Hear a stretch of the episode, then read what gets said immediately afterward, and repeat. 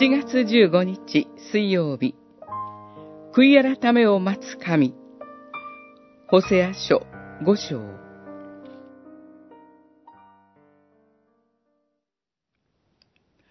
彼らが罪を認めて、私を尋ね求め、苦しみの中で、私を探し求めるまで。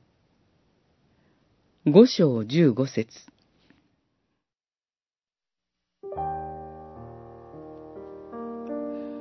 預言者ホセアは、イスラエルの指導者である祭司、長老、王に警告します。当時、タボル山でバール礼拝が行われていたようです。人々が偽りの神々に犠牲を捧げるのは、指導者たちに責任があります。ここで指導者たちの罪は、自らの傲慢だ、と指摘されています。それは、生ける神に心を向けず、自分たちを正しいとする罪です。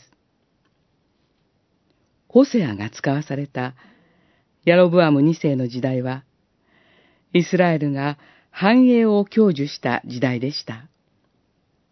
その繁栄は神が与えたものです。けれども、人々は神の祝福ではなく、自分たちの手でそれを得たものと考えて、欲望の虜になっていました。人々は、占いや偶像により頼み、欲望を満たそうとして神から離れていきました。やがて、政治的な混乱、クーデターが多発し、王は暗殺され、政治も混乱の時代になります。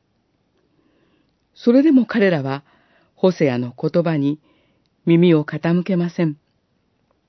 そこで神は、戦争による罰を与えると語りました。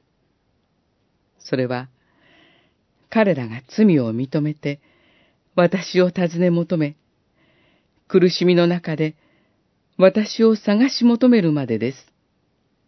神は、悔い改めを待つお方です。